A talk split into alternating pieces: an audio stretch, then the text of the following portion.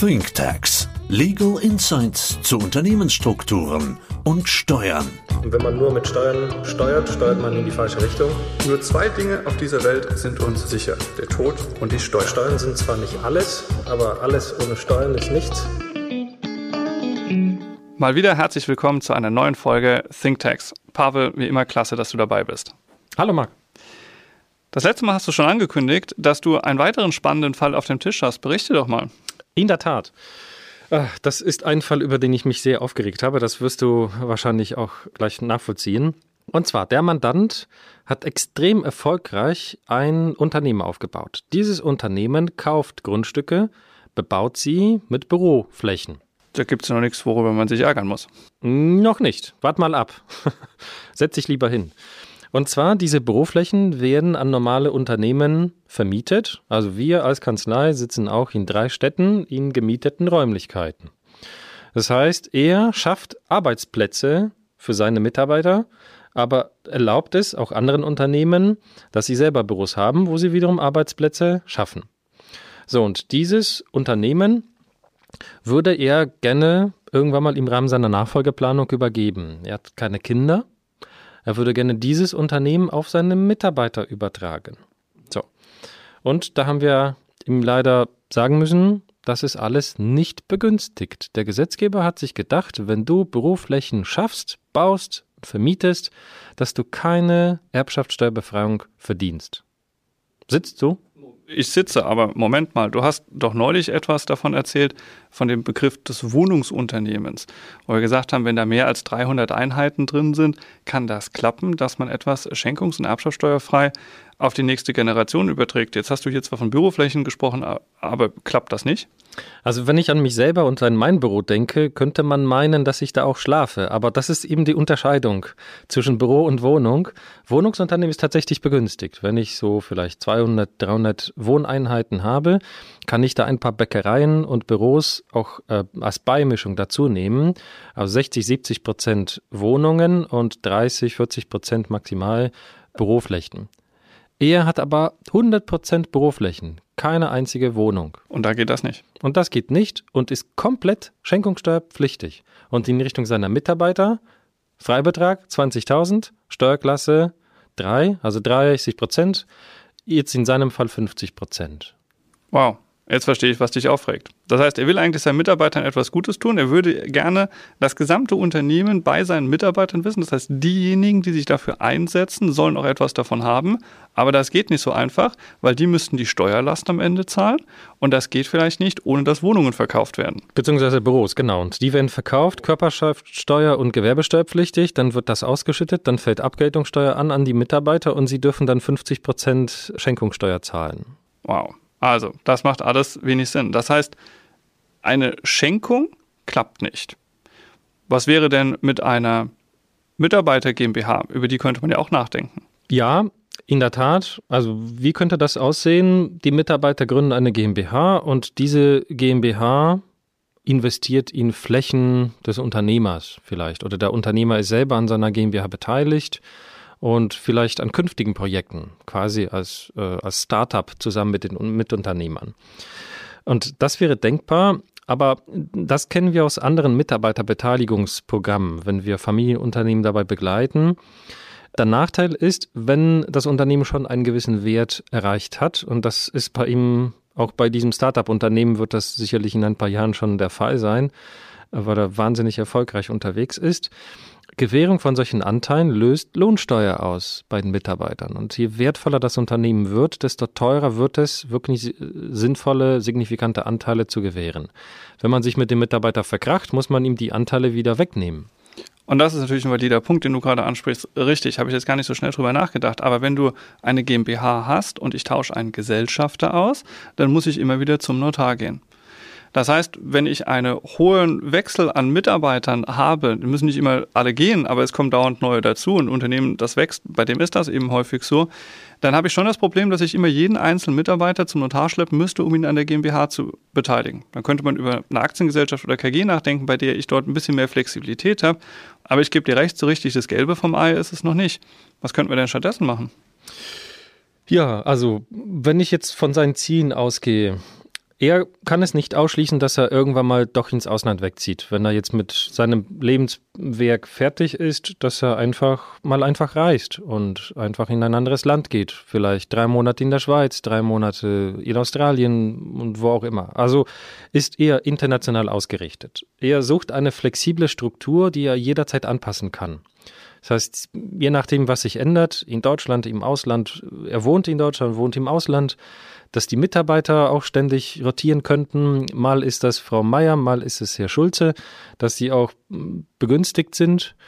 Und da habe ich gleich an die Folge mit Thomas Nick gedacht und deswegen haben wir auch mit ihm über eine Lichtensteiner Stiftung gesprochen. Also wahrscheinlich hat es den Zuhörern schon längst im Ohr geklingelt, jetzt klingelt es mir auch im Ohr, nachdem du das so auf den Punkt gebracht hast. Klar, Lichtensteiner Stiftung könnte charmant sein. Er kann sie relativ einfach und flexibel gründen. Er könnte ja auch die Mitarbeiter zu Destinatieren, also Bezugsberechtigten machen. Hätte den Charme, ich definiere eine Gruppe der Bezugsberechtigten und muss nicht immer denjenigen, der ausscheidet oder neu hinzukommt, in diese abstrakt definierte Gruppe mit hinzunehmen. Das wäre eine unglaublich charmante Lösung, damit er die Gewinne aus seinem Unternehmen in eine Stiftung überführen könnte und Ausschüttungen kommen wiederum den Mitarbeitern zugute. Brillant. Stellt sich aber noch die Frage, Pavel, wie kommt man rein in die Stiftung? Ja, da gießt du natürlich Wasser in meinen tollen, leckeren Rotwein ein. Das ist ähm, tatsächlich war ein Knackpunkt. Und das mussten wir irgendwie lösen. Also Schenkung funktioniert nicht, weil das nicht begünstigt ist. Das würde ansonsten Schenkungssteuer auslösen. Aber ist wie folgt aufgebaut.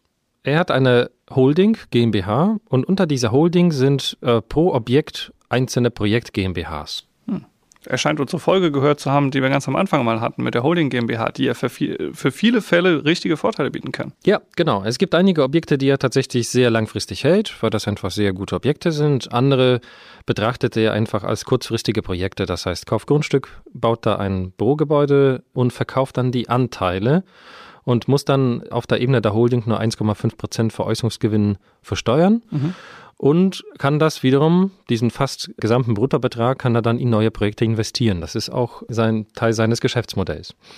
Und die Objekte sind in unterschiedlichen Lebens- oder Investitionsphasen. Und da haben wir identifiziert, dass es bestimmte Immobilien gibt, die jetzt im Moment noch nicht viel wert sind, in einer GmbH stecken, aber wo ein enormes Potenzial in der Zukunft steckt. Mhm. Das heißt, wenn die Holding jetzt diese GmbHs in der Phase 1, in der Seed-Phase, verkaufen würde an die Lichtensteiner Stiftung, dann ist unsere Lichtensteiner Stiftung eine neue Holding. Das, das macht Sinn. Das ist ja der Klassiker im Prinzip. Ich identifiziere ein, eine Gesellschaft, ein Objekt, bei dem ich zukünftig ein Wertsteigerungspotenzial heben kann und versuche heute zu niedrigen Preisen das zu verschieben, indem ich was mache. Die Holding GmbH verkauft ganz präzise die Tochter GmbH an die Liechtensteiner Stiftung.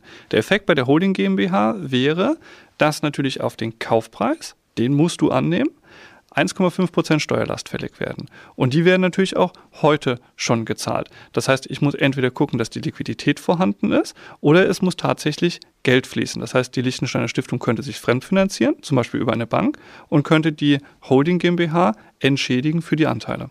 Ja, genau. Also wir brauchen auf jeden Fall einen ganz normalen fremdüblichen Kaufpreis. Wir bewerten auch die Anteile, genauso wie bei einem Verkauf die Anteile bewertet würden.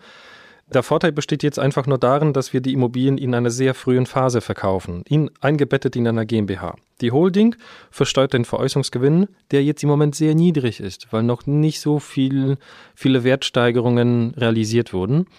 Und das versteuert sie jetzt tatsächlich mit 1,5 Prozent. Du hast jetzt die Kaufpreiszahlung erwähnt. Klar, die Stiftung hat 30.000 Schweizer Franken. Das ist unser Mindeststiftungskapital in Liechtenstein. Die Stiftung hat sonst nichts. Das heißt, die Stiftung kann ein Bankdarlehen aufnehmen, aber es ist nicht notwendig. Wir können das noch einfacher machen und billiger.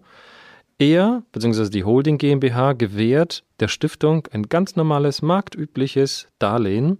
Und dieses könnte entweder ganz normales ratierliches Darlehen sein, Annuitätendarlehen oder ein endfälliges Darlehen. Zum Beispiel in zehn Jahren wird die Tochter GmbH aus der Stiftung heraus verkauft die Stiftung zahlt darauf auch Steuern in Deutschland, 0,75 Prozent, und zahlt einfach den Kaufpreis zurück. Wie man neudeutsch so schön sagen würde, Vendor Loan, damit wir unser Geld auch wert sind und ein paar englische Begriffe mit einbauen. Ein Thema hast du ja noch, das hatten wir neulich mal besprochen in einer anderen Folge. Wenn ich 100% Anteile an einer GmbH veräußere, in der sich Grundstücke befinden, lösen wir natürlich Grunderwerbsteuer aus. Das wäre hier auch der Fall. Das stimmt.